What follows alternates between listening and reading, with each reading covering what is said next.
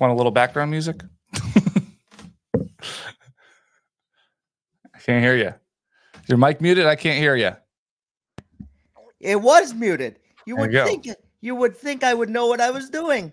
I don't know how that happened. You and I were just talking about two minutes ago before we went on the air. So let me do that again. Hello, everybody. Welcome to another edition of Wednesdays with Wheels. It's your favorite friend on Wednesday, David Wheels Maxwell. A little technical difficulty there. Happens every now and then. I don't know how I hit the uh must have been when I was adjusting the microphone. Didn't even notice it. Uh real quick programming update. We usually do uh a special podcast once a year with Santa Claus. Unfortunately, this year uh, I spoke to Santa all the way from the North Pole, and he is so busy in the workshop that we are unable to make that happen this year. So we hope to bring that back next year for all the kids. Uh, I know they enjoy it, but uh, won't be happening this year. Just a little programming note there. All right, ladies and gentlemen, I'm really excited about this podcast because I just got to meet this gentleman. We've been friends on Facebook for probably uh, three or four years, but I just got to meet him the other day when we both got to sit in with uh, the lovely Deanna King uh, on the uh, DeTulio and Deanna show. Chris Kanya, Chris, how are you, my friend? Good to see you. Doing good. I was honored uh, that you asked me. We were sitting there during the commercial break, and you were like, "Hey, you want to come on Wednesday with Wheels?" I'm like, "When?" You're like, "How about Wednesday?" I'm like, "I'm in." So here we are. Very Here we are. And before we go any farther, I want you to be able. I want to start out and let you pr- promote uh, your your podcast, the Gil Lane Show, and uh, tell people who uh, who may not be familiar with it uh, what they can expect, and uh, give them a little rundown of it. So it's hard to put it into words. You know, in the podcast world, you want uh, you want to have a niche. That's what everybody says, and we don't have that. So, what I've been telling people is, if you have the sense of humor, where uh, once in a while you might say a joke that makes people groan, whether it's at you know the holiday party or at a barbecue or a church or whatever, we're probably the show for you. If if you like, um, you know, uh, uh, famous comedians, their podcasts. I'm not saying we're to that caliber yet, but uh, we emulate uh, our production quality and our sense of humor off of uh, some of the biggest comedians touring right now. So if you have that sense of humor that's a little off, uh, check out the Gill Lane Show. It's the Gill Lane Show, G I L L. On YouTube um, is where we're trying to grow the most. So we have about 500 and something subscribers now in the first six months. So the most important thing you could do, first off, is to go to the shorts. If you just watch the little clips, if you laugh at a couple of those, then you check out the show. Show's about an hour long for free every Tuesday. I don't want to compete with wheels here. Uh, Oh. and on, on YouTube. So the best thing you could do for us is subscribe, uh, like, comment on stuff. That in itself is is supportive uh, to, Right. to a, you know to the length of you probably unless you have a channel of your own, you don't realize how important that is. So Well, the gill Lane Show on YouTube, or you can listen to it wherever you get your podcasts. And people don't realize how important, even on Facebook, uh, the like and the share is really the share, right? Because and the comments, the more comments you get on a live video, the more Facebook says, "Wow, people really like this. We need to push it out to more people," and they push it out to more people. So it is really important. Uh, coming from two, we're, listen, we're two guys here trying to do our thing, uh, separate from uh, terrestrial radio. And uh, so please that is that is very important uh, i want to talk to you because it's interesting a little bit about podcasting and i have to tell you that i because it's interesting a little bit about pod My bad. we're, he's just sharing the podcast so Yeah, yeah, good call. Sorry about that. no problem no problem um uh but i wanted to talk to you because i really do like you say podcasting they say you need a, a niche right and but i really enjoy your type of podcast because it does have that radio feel to it. Uh but just just talk to me a little bit uh, as a guy who's been in radio and then you move over to the podcasting side is it different for you in the sense because in radio we have to be so careful of what we say and and all of this whereas in podcasting you don't really have to worry about that too too much Well, of course, there's you know the the the stuff that is by law you can't say, right? And and it was fun when I was in radio to flirt around the kind of edgy or you know sometimes off color sense of humor that I personally enjoy hearing, being around, and and trying to uh, you know tell those jokes myself. Um, with podcasting now you think back when the internet started of course it was the wild west. Like you can get you can get away with anything and that's why all these people get canceled years later is because all that stuff pops back up. So uh, you know of course you could say the seven uh, sinful words or whatever the george carlin thing is uh, sure. on the internet because there's no fcc um, but i have a business. My co-host has his own business. My other uh, co-host Mo, he has a few jobs, you know, on the line, and he's he's raising a kid. So there are repercussions for saying crazy stuff or using certain language. But I think uh, it's a good it's a it's a good challenge still to, um, you know, try to be funny, try to be edgy, give something that radio can't, all while not getting fired or not getting clients or being put on the news for saying something that the world doesn't seem to that doesn't like at that given time. So yes, it's it's it's different, but it's not much different because it's it's on the internet. It's there forever. So you do have to, you know, uh, uh, be careful, just a lot less careful. It is very true, and I and I and I think there is a a Buffalo Bills head coach that uh, learned that firsthand, right? Yeah, uh, it's a great example. I mean, four uh, years four years later, uh, something can pop up, and and yeah. and get you in trouble. What's nice is what we're going for. I think I can speak for my co-host. Is you know one one day we have our own audience and we can push those boundaries a little more. Like we're trying to be, you know, we're definitely ourselves. Like we we we don't really censor stuff comes out. Well, I'll bleep out just because I know that YouTube won't like it, the specific words or or whatever. Right. Um, but eventually we want to build our own little audience and i say little like uh, audience of 10 to 20,000 people who check us out every week then we could push those boundaries because we know they're there for us. They're like us. They're our sense of humor.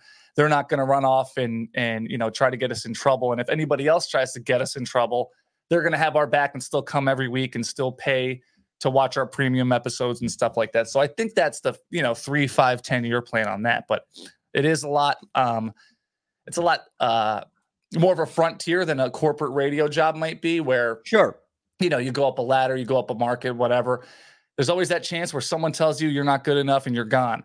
This is grassroots build it yourself. People who tune into this every week know you're you know wheels that they're going to be here every week no matter what is going on in the world or what's mm. going on in your life and stuff like that. So it feels really really good to get the validation of of starting something that you think is going to be good, high production quality, be funny, um, and you know, and and see it go somewhere. Yeah, and uh, it is it is one of those things. Like I love doing radio. Radio is great. It's it's it's so much fun. I I I talk about it as sitting in a room with. I've never done the type of radio that you you had done. So you had been on uh, PXY, mm-hmm. right? And then you moved over to. Uh, were you anywhere else before PXY or after PXY before the B? So I started in New York. I uh, wanted to be on the air. Uh, so I moved up to Rochester. Didn't even know where Rochester was. I thought it was upstate New York. You know, ah. stones throw past New York City if you go north. Um, little did I know it's northwest six hours. Moved here by myself. To I uh, I, I, applied for uh, Pat the producer. If people remember Pat the producer, yep. he unfortunately got fired for doing something, saying something, covering something up. I don't know. It's ancient history at this point. Pat's an all right guy, right? And I uh, applied for that job, got it because I wanted to be on the microphone and uh, they wouldn't let you do that in New York without experience, which is kind of a catch 22 because they're not going to give you experience, but you have to be on, you have to have experience to get on their airwaves. So you have to get out and get back in. That was my plan, but I ended up falling in love with Rochester and staying. Uh, so I started with Kimberly and Beck. They got fired within like a year, I think, the first time from the Buzz. Okay. Um, while I was on, uh, while I was on the Buzz, they they wanted to give me a little more money when I first moved here, coming from the big city, New York. And I, when I say more money, I mean it's still an insulting amount of money as a salary. Right, uh, right, uh, right. Uh, but so they justified it. The way they do it in radio is they'll give you more money, uh, but you'll have to do a couple different jobs, be on a couple different stations, do sure. some stuff behind the scenes, so they could justify it up the ladder. Oh no, no, this this guy isn't just the morning producer for the buzz. He's also doing nights on PXY and he's helping a little here. That's why he makes so and so, you know, such and such amount of money every year. So that's all that was. So it was PXY and Buzz simultaneously. Um, Kimberly Beck gets fired. They don't know what to do with the Buzz. They bring Spezzano and Sandy over to the Buzz. Did a couple years with them. Got a little frustrated with how things were getting done, and I thought I, I outgrew the producer position. They didn't feel that way when it, you know, when I first brought it to their attention. So I kind of just gave my two weeks and left. Um, a couple years later, I do. Uh, I started a little podcast network. I'm like producing shows for people who want to, you know, get their message out there. Like that was that. Was, I'll just stop you there because I want to ask you about that because that to me, I watched. I watched that happen. You and I didn't personally know each other, but I watched that happen over uh, Facebook and and Instagram and all that stuff. That seemed like quite uh, quite the undertaking that you took on there. What was that like? I get yeah, I get a little obsessed with uh projects like that, you know, uh, one track mind kind of thing. So I felt that I wanted to do my own show um, in some capacity.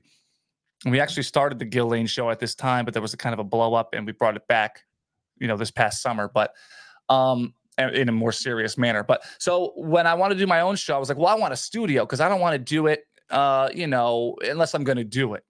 Right. Cameras, three angles, stuff like that and I have a blue collar background, so I got like the construction part of a studio down. Technologically inclined, so I kind of got that figured out.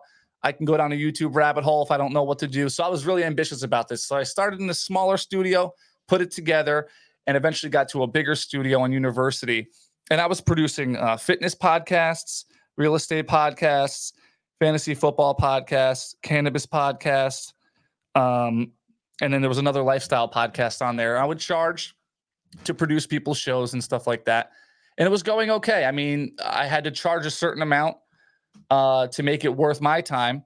Um, and you know, it, it, wasn't a line out the door, but I had six or eight people also, you know, produced a movie review podcast. So I had six or eight people, uh, you know, buy a 10 episode run, and that would help pay the rent of the studio, which was like eight to nine hundred dollars. It wasn't cheap. And right. I kind of broke even but at the same time had access to this state of the art DIY uh, podcast studio to do whatever I wanted to do with. Right. Is there any thought of now that you, now that you're back uh, doing podcasts? Is there any thought of maybe bringing something like that back? Well, um, I found out uh, that it's not a real practical way to make a a primary income.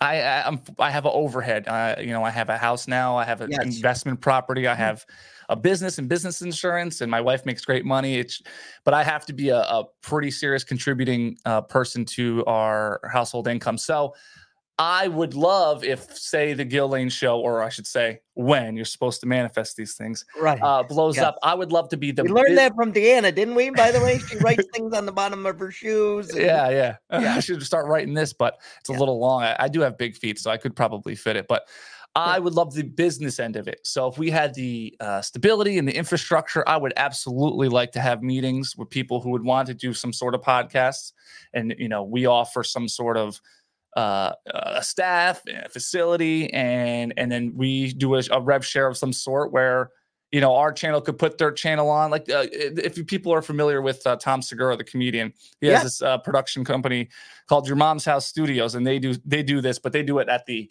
NFL level of podcasting. So I would love to I would love to do that one day, but for now, I learned to try not to take too many things on at once, especially if they're not really generating a serious income, uh, you know, at the moment. Well, it's interesting because I looked into, so I started the whole podcast, my podcast, when the pandemic started because uh, I don't.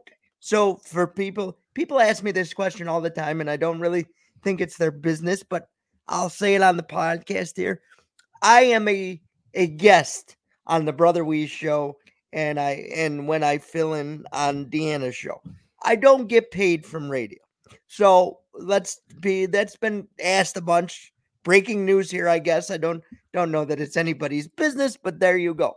Uh but I look I when I started this podcast 2 years ago, it's because during the pandemic, they said we're not we're not allowing any guests into the studio because they were being mm. safe and all of that stuff. And I thought to myself, I need to find a way to keep putting my voice out there.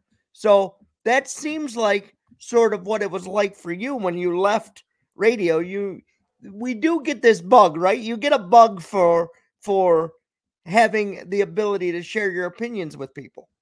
Well, I, it is that, and it, I'll be honest, invulnerable. It's ego. I think I could do it better. I think I could do it better than these radio companies can do it. And I'm not knocking the personal people that you and I know, like the local people wheels, like right. the the the wonderful Billy Kidd at WBEE. I mean, the guy is the guy has so many plates in the air.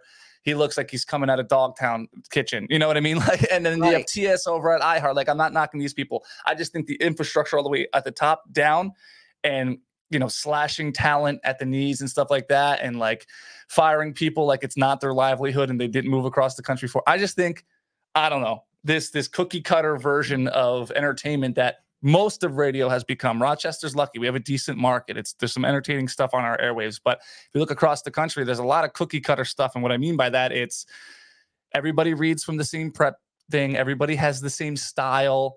Um, you know, everybody kind of does the same bits, the prank calls and stuff like that. Like I just think I I think I could do it better. So I'm going to try because there's no way to know for sure unless I try. So the jumping into the podcast world um, is a lot is a lot of of course I want to try and entertain. Like I I love I love it. I love it. Sure. I you know since I heard a radio show, uh, you know my early adult life driving around in a, in a work van. But um part of another part is ego. I want to be able to say, hey when I asked for that raise and you said no, you made a big mistake because I just built this thing that makes five times that a year, and you had me and you let me go. So what whatever you want to do with that as far as being mentally unhealthy whatever but i am competitive i grew up in new jersey it's a very condensed competitive atmosphere from grade school to the to the to, to, the work industries to getting in line for concert tickets to getting in line for a freaking breakfast sandwich is competitive so there's yeah. a lot of that in me and uh I want to at least find out if I'm right or wrong. Whereabouts in New York did you grow up? So I grew up in New Jersey, Edison, New Jersey. Oh, New Jersey, okay. Middlesex County, but uh, you know, no traffic. Uh, not right now. If you drove through right now, you'd be in trouble. But if I was to go to the city tonight at 10 o'clock and I lived where I lived and grew up, I'd be there in 30, 35 minutes. Gotcha. So when you, I, I often like to, it's interesting to me. It's just dawning on me, just just in this moment while we were talking about this that last week I had Jeremy Newman on, and now I'm having you on. And Jeremy, you took over for Jeremy uh, on the B. It's interesting because you had never. I think I read something that you posted when you joined the B uh, that country music wasn't necessarily the genre uh, that you had grown up listening to or been a part of, right? So was that a challenge for you as well to to step into that uh, role in a, on a country music station? Well, it, I learned by then. Um, I was getting a call back. So what happened was the guy I quit from, eh, per se, the guy, the manager of the radio station, when I, when I was on the buzz, and I said, I want the lead, I want the quarterback position. I want the lead role. Not not the lead role. I shouldn't say. I don't want to be the the guy but I want to be above the producer. I want to at least be a co-host. You know, that's a right. big deal in the radio world. I, I, know it sounds probably silly hearing it if you're not familiar with how it, it all works, but it is a big deal. Name on the show, stuff like that, because with that comes a lot more opportunity. So, sure. for example, if Wegmans wants to have somebody talk about their new, uh, let's say they get a new um, barista bar, a coffee st- thing that they're trying to uh, advertise for. Not that they need advertising, but go with me on this hypothetical situation. Sure. Are they going to go with the guy who talks three minutes or three three or four words every segment? Or are they going to go with the guy whose name is on the show? Who's going to get more of a recognition? So, with that co-host role, with the name on the show, you get way more opportunity to make more money, to grow your career, stuff like that. So I was really I was really hung up on that. I thought I deserved it. So I quit because I didn't get it. Not a great lesson, but it's just how it happened. Um, and then a couple years went by. I was grinding with the podcast thing in the sense of trying to figure out how to make it work. I was putting content out still. I was getting better every episode, just like you would uh, every visit to the gym or every time you write a sure. song or practice a whatever. So I got the call. They called me, and something clicked in my head there where I was like, "All right, just go into this uh, strictly business. Let's get right down to the money, the opportunity, the expectations." I, you know, I, I, was very romantic about radio when I first got in, and unfortunately, that romance dies after I wouldn't say a certain amount of time, but a certain series of events. Okay. You lose a little trust. You realize it's just a big business and it's corporate and stuff like that. So I was strictly business. So they asked if I like country music. I said, not really.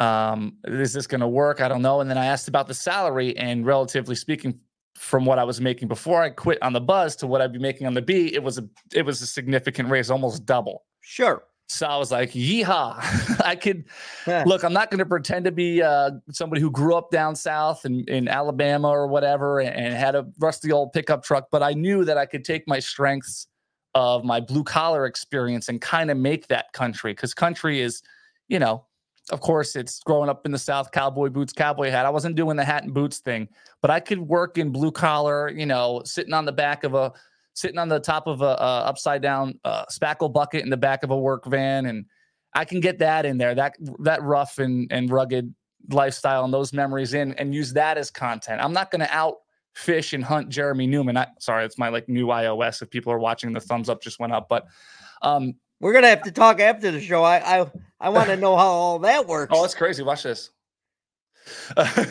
wow, that's so cool. But I'm not gonna uh, outfish and outhunt Jeremy Newman, and I knew that going in that chair that he, he had for a long time. So I wasn't gonna I wasn't gonna try to. You know, I, I'm not. You can only be someone you're really not for for so long. It gets it gets really tough to keep up with, and I and I'm someone who speaks off the top of my head. So I, I would have got caught quick talking about fishing and hunting because I've never done either. So right. uh, it was it wasn't hard. Country music's the number one genre in the country for a reason. It's catchy, it's easily consumable, and once you get to know the artists and stuff, it's fun to see collabs, just like any genre of music. So it wasn't tough at all. Is there? It, it's interesting because you just mentioned taking over, taking over, walking in and taking over uh, Jeremy Newman's seat. And what I find in the Rochester radio market is we've got some this in the Rochester market is unusual to several markets. You normally see your hosts move around quite a bit. Mm-hmm. Okay. I look at someone like someone who you worked with, and I want to, and I've never met her, would love to meet her, would love to get her on the podcast. But Terry Clifford, who has been in the Rochester market forever, you look at somebody like Brother Wease. What what do you think it is about the Rochester market that keeps keeps people love their their personalities? Uh, familiarity is the simple answer. I, I, I mean, I think that it's the world's small smallest city in the sense of. I mean, I was here what two years, and I was in my early twenties. I could you can walk into a bar and see somebody you hadn't seen before. You know, it's not Very like true. down. You know, in New York City, you can date. Not that I did this, but you can have three or four girlfriends at the same time, and it would never go south. Like it was so many people. They never so, find out about each other. They would never, and they're probably dating three or four other people. You know what I mean? So right. it's not like that in Rochester. We like our familiarity. We like our our Wegmans, and we like our Bill Gray's on Tuesdays, and we you know it's very routine and regimented and and uh, trying something new is dangerous for a fragile corporate infrastructure. And look, I don't know much about economics. I just know from what I hear going up the ladder and back down with radio per se. It's the only corporation I've really been a part of, but there's a lot of play. Not that these people aren't great. Terry Clifford, the funniest, one of the funniest personalities in in the time my time here in the last 10 years I've ever done radio with, if not the funniest. Uh, Brother Wease never had the pleasure doing radio with, but he he doesn't need any kind of accolades from me. Um, but change is uh, it's a, it's hard. It's a, it's the path the, the path of least resistance is is where I think a lot of the people in in the corporate positions in, in that are in charge of the Rochester market are, are going with because it's easy, right? Like it's easy to go, hey, this is working. It, it, might work better if we go with this guy, but this is working. If we pay a little more attention to it, it could work a little better. But why take the chance of wiping that out and starting with something new and you know in the chance that it might not work so it's just a safe play i think and and rochester's lucky enough to have great people who came up and have been here a long time so the listeners benefit from that yeah uh what was it about radio uh um for me radio was always something that i wanted to do from very young i remember having a wkrp in cincinnati uh a little toy DJ setup that my parents uh, got me when and I and uh, became good friends with Donnell Hart, uh, who ran the United Cerebral Palsy telethon, who which is the uh, disability that I have. But what was it about radio and media for you? Was it something you knew from a young age, or or was it were you a little bit older when you came to to want to get into radio? I was older. Um, it's gonna sound crazy, but I was never into music. Like I can't even name 10 albums just generally. Like I don't know anything about music. I know uh, I, I, don't know anything about the history of music. I know right. music. Like I'm pretty good at like if I'm at a band, if I'm at like the Tap It, which is in Henrietta, great bar. Yeah. And there's a band there and the band starts playing within a note or two i know what song it is like i'm i have that i don't know how rare that is but i, I know music in that sense but like I, am the same way yeah, I'm the I, same way I can't tell you. I couldn't name 10 albums if there was a gun to my head right now. Just 10 albums any of any kind. I couldn't name 10 albums. So yeah. it was the talk though. Once like once I heard talk radio, actual talk radio, not just talking in between songs, I was like, there's such uniqueness to the and and, and on your toes funny. Like, how do you, how are those people so funny so fast? You know what I mean? Like, how did it, is this all scripted? Oh my gosh, it's not scripted. You could tell it's not scripted. I had a, my, a friend that I worked with too that was 10 years older than me, my co host now on the Gil Lane show. His name's Bill. And he, you know, I don't know want to call him a mentor, but he was an influence for sure. Uh, we worked at the same plumbing company. So, I mean, hours on the road, miles on the road, just listening to stuff. And he's, he's, uh, well spoken. He's an English graduate from Rutgers. So he would explain, like, and break, we would break down. People would come on the radio and talk for five minutes and then go to break. We would break down that conversation and its cadence and its pace and the vocabulary they use and the punchlines. And he set him up for this and he knew that he was going somewhere. So we stepped back. Uh, we broke down the, the play almost like, like film up for the NFL longer than the conversation was on the radio. So I just fell in love with if this then that and and if how they got here and he used this word instead of that word which made it funnier because the word fork is funnier than the word spoon like stuff like uh, stuff like that real real deep nerdy stuff and i just loved it and then when i got the opportunity from a friend from high school i just ran into her uh, one day going out on a saturday night and she worked at the radio station uh, wplj uh, she she offered to give me. I asked for a tour of the radio station because she worked there. She was like, "I'll get you a job in promotions. It's ten bucks an hour, but I'll get you a job. I'm like, are you out of, are you kidding me? I'm a high school dropout. I'm a, I'm a plumber's helper for my stepdad's right. company. I was making much better money as the plumber, but I wanted to, I just wanted to see the radio station, how it all worked, how the microphones hung up, the buttons they press, how, so I just got obsessed with it. And my path led to being a, a the associate producer again off the air for Scott Shannon, Scott and Todd, uh, for a few years before I really got the bug to be on the air. So, uh, who were someone you started listening to radio and, and doing those deep dives into when you were in the when you were in the plumbing truck who were what were what were some of the shows you were listening to i well, assume was it howard stern howard stern yeah mostly howard stern just like you know just di- around the dial because at this time uh i think jason ellis had a show which is a skateboarder from Australia. Any talking, and this was the early part of the podcasting world. So the Joe Rogan experience was actually on some of the satellite radio shows and stuff like that. So anything where, you know, it didn't sound like a professional DJ going like this, I was all about it. I was all about it. So, yeah. Uh, talk to me a little bit about because you also have a love. I want I want to talk about your your other your other business that you have, uh, which is your plumbing business. Mm-hmm. You learned that from uh, I believe, uh, from what I know, you've learned you learned that skill from was it your stepdad, your dad? Well, how did that all come about? My stepdad, uh, he was, he is, let's say is, excuse me, I, I, meant was as I was growing up, uh, plumbing guru. Uh, he came into my life when I was three. Uh, my brother and I uh, have a different father, a biological father who passed away, but uh, uh, he stepped in as like the, you know, everyday father role. Uh, you know, we lived with him and my mom and, and, we moved into like his parents' house. And so we grew up doing, I mean, I was jumping in the work van seven, eight years old, helping clean the truck, cleaning copper fittings. And it's this sure. thing that, like, you know, it's nice to do with your dad as you're growing up. And then it's this chore. Oh, I got to go work with dad, but it's Saturday. Oh gosh, I got to go snake a drain. I got to open up this pipe with poop in it and all this other stuff. It just became this chore. And then eventually I'm like, holy crap. And then, you know, 15, 16 years old, uh, uh, I'm getting out of bed before on a school night to go help pump out a basement at 10 o'clock at night. And my stepdad's throwing me money. You know, he's paying me for it. Here's a hundred bucks because he probably just made seven or eight. But here's a hundred bucks. I think he wanted to me to see the value in learning the trade. So by 16, 17, when I got my license, I was on knocking. I was knocking on people's doors as a plumber from Atomic Plumbing out of Edison, New Jersey, my stepdad's company. And the look on their face when they would open the door and see me coming in to like diagnose their heating system or right, like does this kid really know what he's talking about? Reseal their toilet. And look, I didn't know everything. I still don't know everything. I called my stepdad yesterday about uh, you know, to double check something. So, but since then, fast forward, I don't know how many years, uh, 15 years now since that, you know, being a 16, 17 year old kid. I uh, worked for many companies. I worked for a commercial plumbing company, so I learned some stuff there.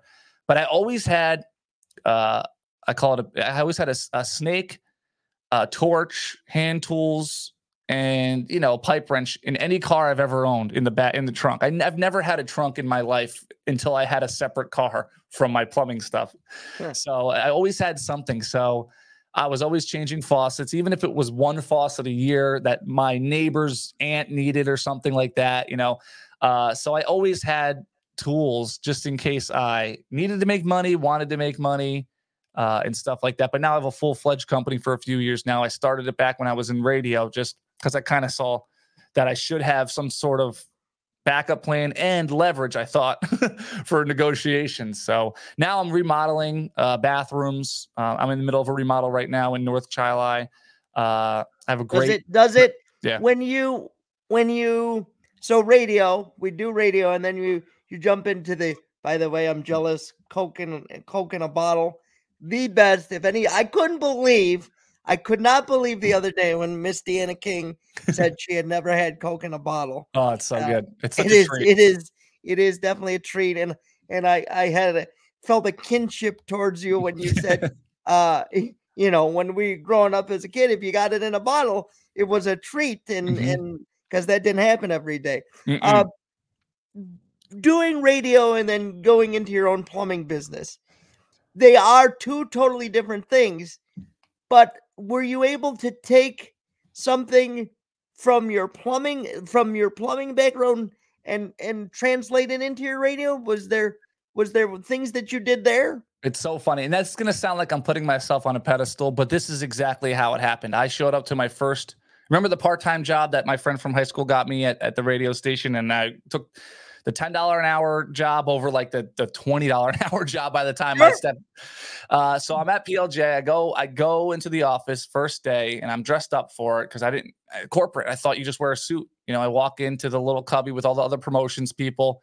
And for people who don't know, really quick, promotions is nothing. We if you get a if you win something on the radio and get a call two days later, that person works in promotions. At least back in 2000, right, 11 or 2012 when when I was doing this. So I would eventually, I'll just, I'll speed this up because I've just told this story so many times, but I went on to that corporate floor like I would go, like I would always go onto a job site. I didn't know any better.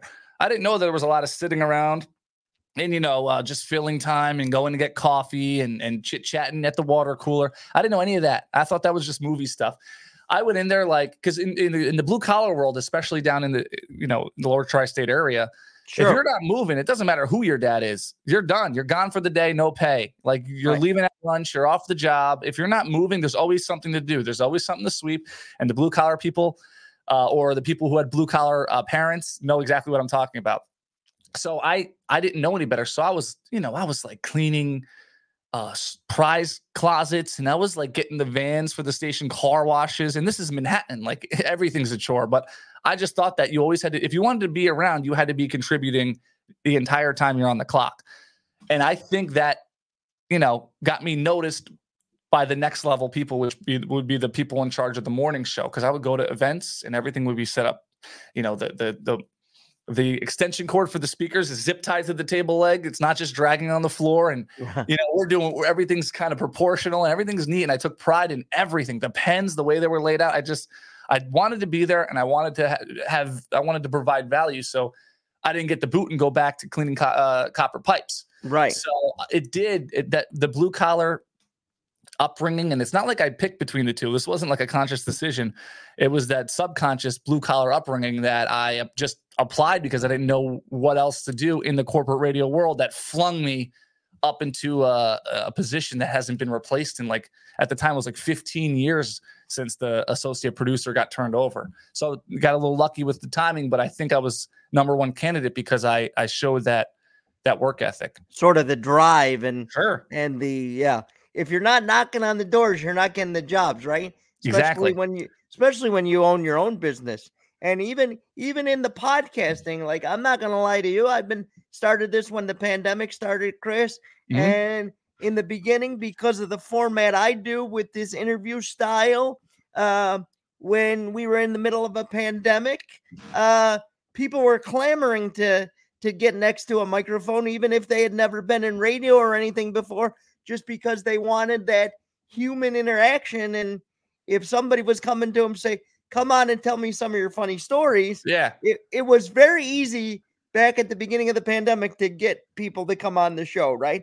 Now, uh, you have to work at a little bit more because people have their own lives and they're doing their own thing. So that has been where I've had to uh, transition a little bit and realize uh, you have to you have to really put in a little bit more. You know, I do my homework once I get a guest, sure, but I was able to get guests right away, so that was never that was never hard. But then you realize, whoa, wait a minute, I got I've actually there's nothing more humbling. Somehow, I'll tell you a quick story if you don't mind. No, go ahead. I'm only I, listen. I'm always going to look away. I just have three screens in front of me. I do this for my show, so I'm I'm 100 percent paying attention at all no, times. No, I just absolutely. this is what I do. So I I no. don't mean to disrespect you, Wheels. No, absolutely. there's nothing more um uh humbling than when somebody reaches out to me and says, "I got these great people you have to have on your podcast." Uh, they're a cover band but they they're an all female cover band and they do cruise ships and they're and I said, well, what? Yeah, I mean, uh, that's not really doesn't really fit my podcast, but tell me a little bit more about them. And they said, well, they're an all female Ozzy Osbourne cover band. Well, I'm not a big Ozzy Osbourne fan. I know very little Ozzy Osbourne. I mean, I know he bit the head off of Bat, uh-huh. and I know he had a TV show, and you yell Sharon a lot, all that stuff. hey, you know right? a lot more than you think, apparently. Right. Well, I just named three things. Maybe I do. so I said, you know what? This could be a this could be a good podcast though, because it's a different angle. I could go at it from the angle of they're an all-female tribute band covering a, a very popular male artist in some uh segments. And so I reached out to them and they turned me down because they didn't have creative control over the podcast. Mm. And I mm. said, I don't know what I could ask you that would trip up an Ozzy Osbourne cover band. Like, what is going to get you canceled? Adam, that is wild. I mean, I, that's that you don't need them anyway. Then you know, I mean, that's kind of the reason why. Um, you know, I it, it's scary to to invest and start in something. It's nice to have full control. Like you're the show, right? And you right. could have you could have the the person who works the counter at the local bakery on and probably get some interesting stuff out of them. That's a beautiful right. thing. But um, there's difference in that and like depending on other people in any capacity on a consistent schedule. It's interesting. Like this, t- people probably see you know the Joe Rogan stories with the big contracts and the people who have a million views and people who have a hundred views. You know, it's it's hard. It's hard to this is a hard thing to do. Um, you know, as far as as mental, uh, you know, uh, being being mentally strong. I get excited when process, I get a, so. I get excited when I hit two thousand views. That's that's great. I mean, that's yeah. great. Like, yeah, I mean, it's it's it's very congested. It's very competitive, I guess, because you're competing for people's time. You're not really competing like you know on the sales floor or anything like that you're competing for people's time and attention. I mean, people only have so many hours a week to listen to a podcast. So I, you know, I got to be better than Conan O'Brien. I have to be better than Howard Stern. I got to be better than Elvis Duran, and and I got to be better than Brother Wease, and all these these these forms of entertainment I'm competing with. So it yeah, is. Uh, you got to really like it. You got to like doing it because that, that's the end of the day. It's it's it's fun to laugh with my friends in New Jersey. My two co-hosts are If you haven't seen the show, there we're in three different locations. I have, the- and uh, so I, I wanted to talk to you a little bit about Yeah. that because I watched, uh, or I, I actually listened to a couple episodes, but it's it's interesting to me, and I didn't start from the beginning, so I'm I have you know when you don't start when you don't start from the beginning of a podcast, sometimes you don't pick up on everything, right? Mhm. But uh, listening to you talk here, it's very interesting to me that your other your other co-hosts were they not in radio? They they're or were they? Because they seem very polished in what they do. They were not. Um, they so I, I've done a podcast. It's funny if i i we look back now, but uh, I did a podcast with Bill. So it's me, Bill, and Mo. Mo is short for I don't know what. He's had that name since he was a kid, but his name's Chris Novelino. His nickname's Mo. We call him Mo because there's another Chris. Keeps it easy. So I did a podcast with Bill when podcasts like first came out, and you know I kind of look back sometimes and go, had we kept going, would we be, you know, well off, and that would be our full time job, but can't do that. You know that that that'll keep Right. you up at night. Also, life happens. Who knows? We could have never we could have hated each other eventually, and it would have never worked out anyway Yeah. because we were young and immature and different. We had different points in our lives, but. So I did a show with Bill. You know, we got a, a eighty nine dollar setup off of uh, probably from like Radio Shack or or um, Guitar Center at the time because It's Amazon when I real- first started when I first started DJing, doing weddings and stuff. My first, it's funny you say Radio Shack because my first mixer was literally from Radio Shack. Yeah. Uh, so yeah, we got the uh, we got a uh, I think it was a couple hundred bucks actually, but anyway, I got it from uh, Guitar Center. We figured out how to do it and put it on Apple, and we did uh fifty or sixty episodes, maybe maybe that much. I don't know. It's been so long. Uh, but then I got the Rochester radio job, so we put it to bed because it didn't it wouldn't have worked. I had to move six hours away. Right. Uh, and then Bill and Mo did their own show for a few episodes. Uh, actually, several. I think they had forty or fifty themselves, which is a lot. You know, that probably t- it's probably a year or two's worth of episodes. Um, and they had some fans, and it was really funny. And they got some action on in social media. You know, I think they got like a former president to respond to them on on social media. Wow, which- really? That's Yeah. big. yeah, just like a little stuff like that, and it was fun. And then life got in the way for them. This this one moved, that one got a different job, hours at their job. This one started a business. This one got into a relationship. That kind of fizzled out. So um, after I left the Buzz, we did the Gil Lane show um, the first time, and uh, I was so hot and and focused for the wrong reasons on the fact that they didn't give me a chance to host my own show that I had, I had such a venom inside me to, uh, I don't know, to do well on this podcast at, at a pace that is not even possible. Like I was, oh, I was investing in like promotional stuff. We didn't even do uh, two or three episodes, and I'm like so far ahead that Right. I got so wound up and I snapped at one of the my friends who I did the show with, and they were in a not so great place, so they snapped back, and we kind of had a blowout for a few months, and so the show obviously dissolved. So um, that's when the podcasting started and stuff like that. But anyway, um, fast forward, started the show again. We kind of took our time with it. Actually, you know, uh, as far as starting the, the new show again, um, we were doing practice shows at the beginning of this year, knowing my contract was coming up and there'd be a chance I wouldn't re-sign at the B. Uh, so we were really serious about it. We were getting our reps in, and that's why I think they sound so polished.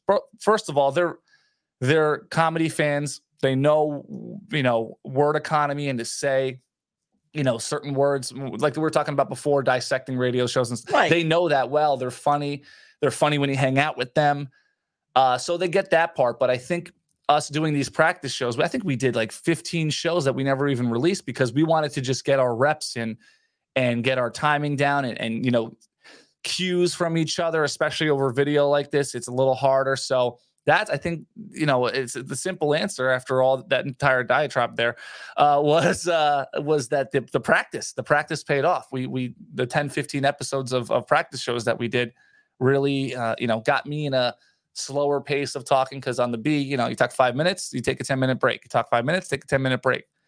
Uh, one hour podcast you you got to slow down and breathe and let stuff let stuff sit there and stuff like that. So just the simple answer here is is practice. We got the practice in. Yeah, well, you did a you did a great job with the practice because when I was listening, uh, and uh, you have a fan in me now, so I will continue to listen.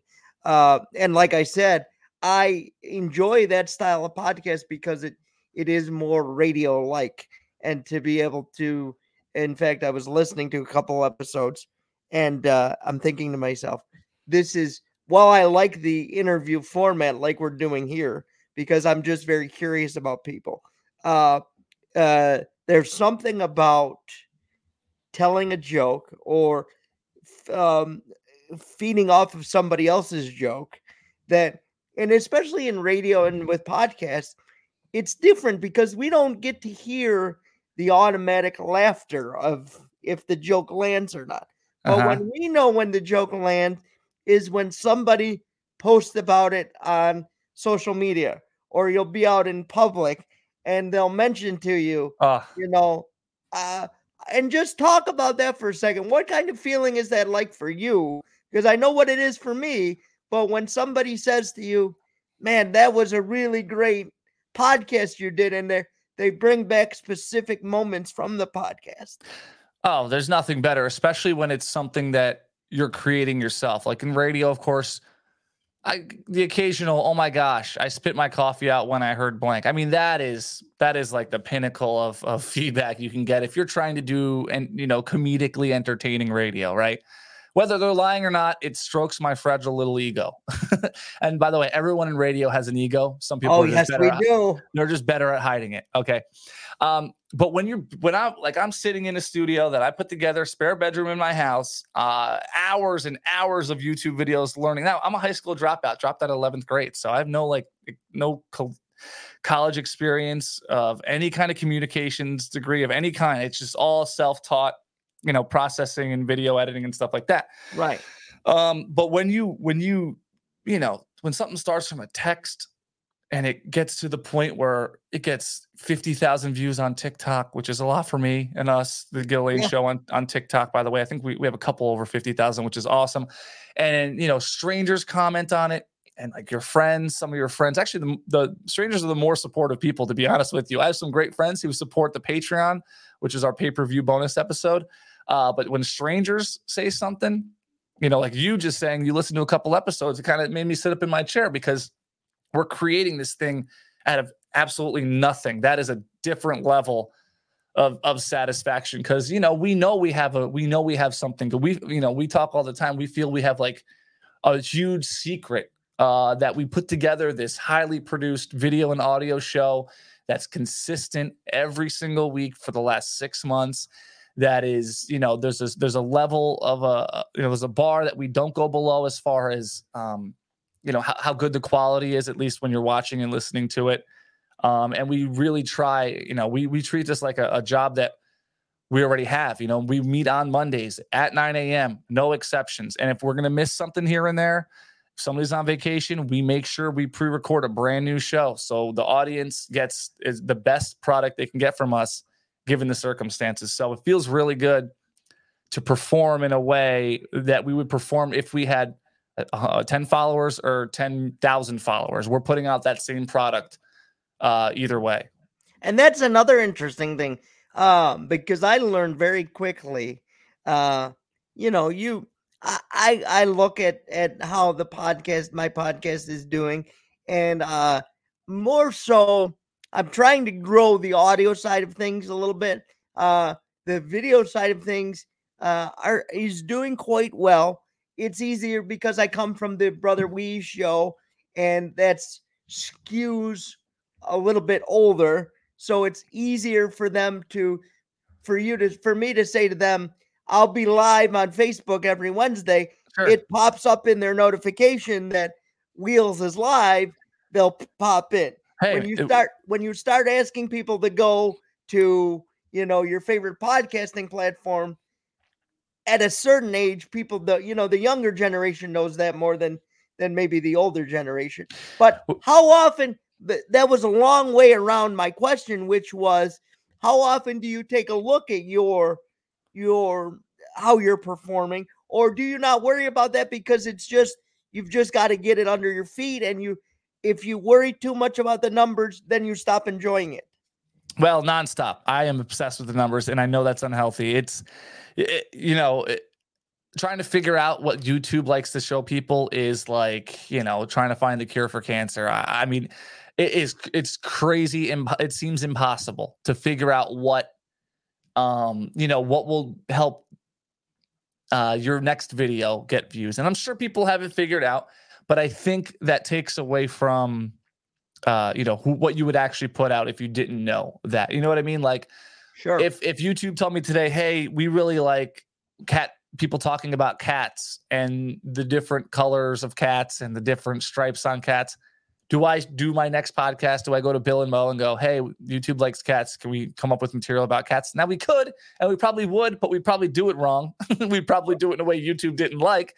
But uh, I'm a hypocrite. I know looking at the numbers are, is unhealthy, but I do it I do it nonstop. And I wish, you know, there was a a, a formula because I would love, I would love to try to to try to uh, expose the formula. It's figuring out the formula it- that's crazy, and eh, eh, and it, it seems impossible. And for the older people listening, I have two things to say from your last thing. One, you have, oh, let's see, you have. Did we go live again? Oh no. I don't know. Last time I looked, you had uh, 15, 20 people watching right now. Those yeah, 15, we're 20 at people 17 right now. they're picking this over everything on Netflix. They're picking this over any kind of uh, you know uh, news um, outlet Sure. of, over Hulu, over playing a game on their phone, whatever. It could be multitasking, but what I'm saying is don't discredit that. You have you have the, the full attention of of 17 people. If 17 people were standing in front of you right now, you'd be like, why are all these people listening to me? I, I mean, I don't have anything to say. This But, is very uh, true. So you should take you should you should not discredit that. And for the older people who don't check out podcasts, you're missing out. I'm not just saying that. You really are missing out. You're missing you're missing out on the on-demand part of it. You're missing out on um, you know, investing in in the people who do them in the sense of like, hey, uh, you know, all these people have have a, a a a point of view on on a lot of things that you might align with yours, and you might go, wow, I did I thought I was the only one that thought that way, or thought the, I thought I was the only one that thought that was funny because of X Y Z. So I would highly encourage maybe make it your New Year's resolution to uh, check out three or four podcasts in the first three or four months of 2024 because you are you're missing out. I mean, it's it's it, it is it is a freeing uh, medium that I, I think you you know it's for everybody. Just if you find the right shows. And by the way, if you're gonna do that, and when you're gonna check out three or four shows, make sure you check out the Gil Lane show and uh, support uh, Chris Kanye and his buddies who are putting. Uh, by the way, uh, when you talk about um uh, quality of of what you're putting out there, that's where I lack a little bit because I I never um, I never really dove deep into that. When I when I started this, my journey into radio started because I met Brother Wease playing poker. I told him some funny stories, and he said, "Man, you are funny. You need to come up on the radio and tell some of your stories." Mhm. And and it's been a dream ever since. Never really focused on the um the other aspects of it because I was there's a great I always think of it this way when somebody there is a great sense of pride that I take when Wease invites me in on Fridays and Deanna invites me in. Uh, when they can say, We trust you enough, Mhm. we trust you enough to stand, sit in front of this microphone and talk intelligently and have intelligent takes and not screw it up for us. Well, it's all knowing knowing it, like knowing okay, I'm gonna wrap up after this word in this sentence, and, and I'm gonna move away from the mic when I have to cough, and I'm gonna get in and get out in my thought. And I'm look, I'm the guest host. I'm the guest host, and you know the producer talks a lot, and okay, uh, obviously the co- the co-hosts are gonna talk, but when I have something that's really at least a B B plus, I'm gonna Right. say it, and I'm gonna get like knowing that is is uh, almost more than half the battle. You know what I mean? Yeah. Can I show you a picture or something real quick? Can I Sure. present here? Um, share screen. I want to just show you what it takes. Like this is my setup here. Okay, yeah. Um, if you hold app- on, I'll bring it up on the screen. Hold on. I want to show people like with the high production quality, it's not easy. Like this is my I have uh, you know, three professional lights. Um, I have my camcorder little C above the screen right there, three screens. I have the the board, I have a, a shortcut system where I could play sound bites like Surprise, surprise. you know, at, at the touch of a button. And, uh, you know, it, it's not easy to put on a high quality show. Uh, once you get like a workflow and stuff like that, of course, Yeah. um, it, it- Wow. you, you get used to it. But it is when you see these high quality shows, someone who knows what they're doing is putting it on, or the person sitting in front of the camera is doing it themselves. So it does take, you know, it does take some time. So that's why, like, we'll go back to the beginning here. The share, the like, the comment, any feedback, good or bad, is humongous. It is Yeah. humongous. humongous. Like people don't understand that. If I get if I get 15 shares, 20 shares, that's going to increase my audience by by so much because it's putting it in front of people that may never have seen it before. all Facebook, Instagram, uh, Twitter, Rumble, uh, YouTube, all they want to do is keep you, the people watching, on their platform. So if they sense that you, you or people like you like that thing, they're going to keep showing it to you. Just like a store. If a store realizes, you know, why, do- why do you think the rotisserie chickens are in the back? Because they want you to walk through the store, want you to go through the whole store, Right. so you can see all the other great stuff before you And get to the thing. impulse buy. Yes, before you get to the thing you really love, and then they know you're coming for the rotisserie chicken. So, just like anything else, these these platforms are a business. So I It's don't know. so eh, it's it's so true. Let me let me ask you before we wrap up just a couple more questions. sure. uh yeah you're you are married Mm-hmm. and when we were in the studio the other day you were showing us a video of your wife meredith is her name is that right Yep, Meredith. eh, and uh she was doing something for you in front of a green screen Yeah. uh so what is it like having a partner or uh, that is so supportive of what you do and also joins in on the podcast Ah, man, I couldn't put into words. I, I, I, uh, I don't know what I would do. I probably would be alone if I didn't have somebody that could do. I'm not saying my standards are high; it's my patience is low. I'm not praising myself. I'm knocking myself, but she's the she's the life of of the relationship. She like, you know, she's the funny one. Uh, nobody. I I get the feeling when I walk into places, the first people people say, "Where's Meredith?" before they say hi to me, and Right. I don't know if it's a joke or not. It's hilarious if, if it is. It doesn't really bother me, but you know, I notice it because it's funny. Uh, I doubt that happens with her. I doubt.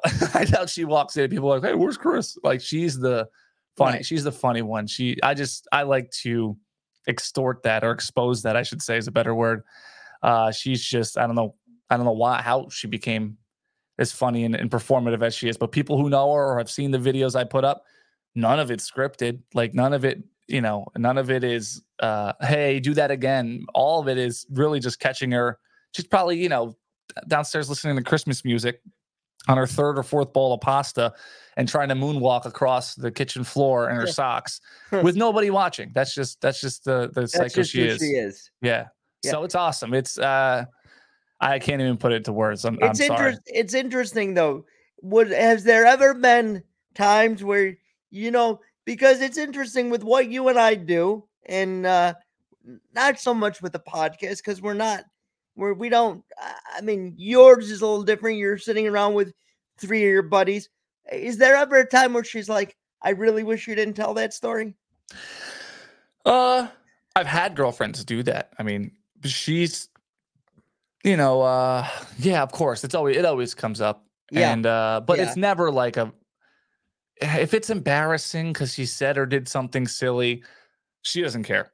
She Right. cares, but she doesn't care. I would never. There's some things I would never say because it's it's also just not worth. Um, it's not worth the pop you might get from an audience to right. you know have 15 a seconds of fame type of thing have that trust broken in the relationship. It, it usually isn't. I mean, there are definitely circumstances where you're like, come on, this is too good not to tell people. This is so good. This is one of those memorable things where they come up to you and say they spit their coffee out, please.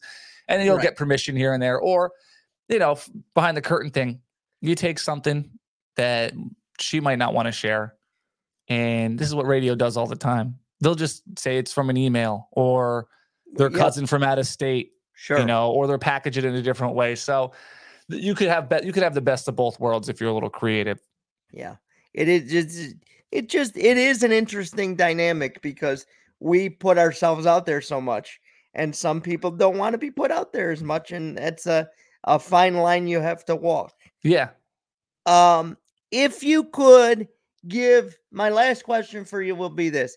If you could give a person who was thinking about starting a podcast or getting into uh, radio, something like that. If you could give them one piece of advice, what would that be? Uh, don't get into radio. And I know that sounds like someone who was uh, is biased because it didn't work out for me, but you want if you're good, it'll work. Like you want to have full control over your stuff in the sense of of any of any kind. You know, whether any at any level, you want to be able to do it the way you want to do it and you know take your lumps the way that you should and and get and have your wins the way you should and i just think control um, of your of your product especially if you're building it in a little closet in your house is uh is a hundred percent uh the most important thing now as far as growing it and doing it consistency is one two and three on your priority list because if you build this expectation i don't care if it's to two people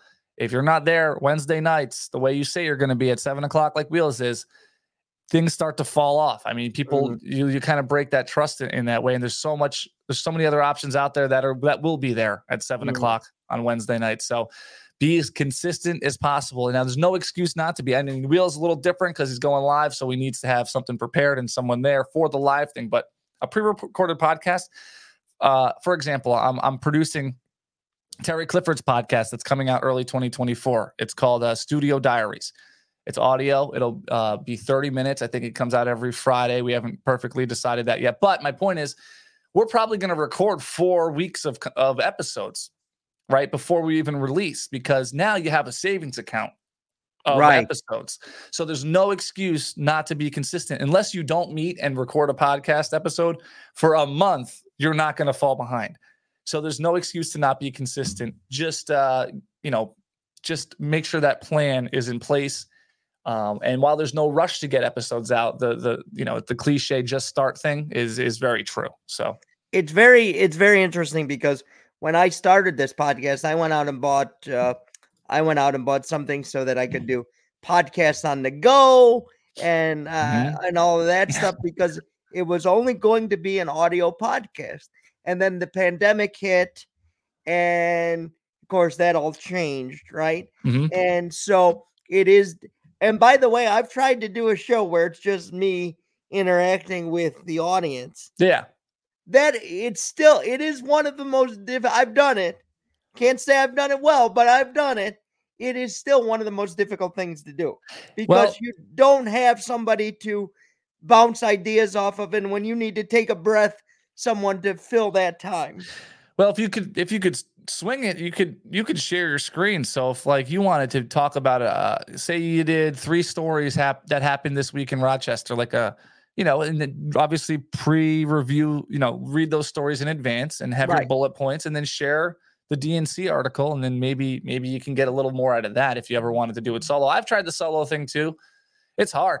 It's hard because yeah. you don't know when you're go drifting off or where you're actually going to be going somewhere. You know, you don't have that half a second to think. So the right. dynamic, yeah, it, it's hard. I mean, some of the some of the most brilliant comedians do that and probably struggle with it still, even after being successful. So it is hard. Well, listen, Chris Kanye, thank you so much for doing this. Can you just stay right there for one second while I close out the show? Uh, ladies and gentlemen, this has been another episode of Wednesdays with Wheels. Uh, join us next week. Um, I'm not sh- quite sure who we're going to have yet because we are coming up against the holiday season. So it, it is a little bit more difficult. But stay tuned to uh, social media platforms and we will keep you posted there. But I hope everybody has a good rest of their Wednesday night and uh, and we'll see you really soon. Talk to you later. Bye bye.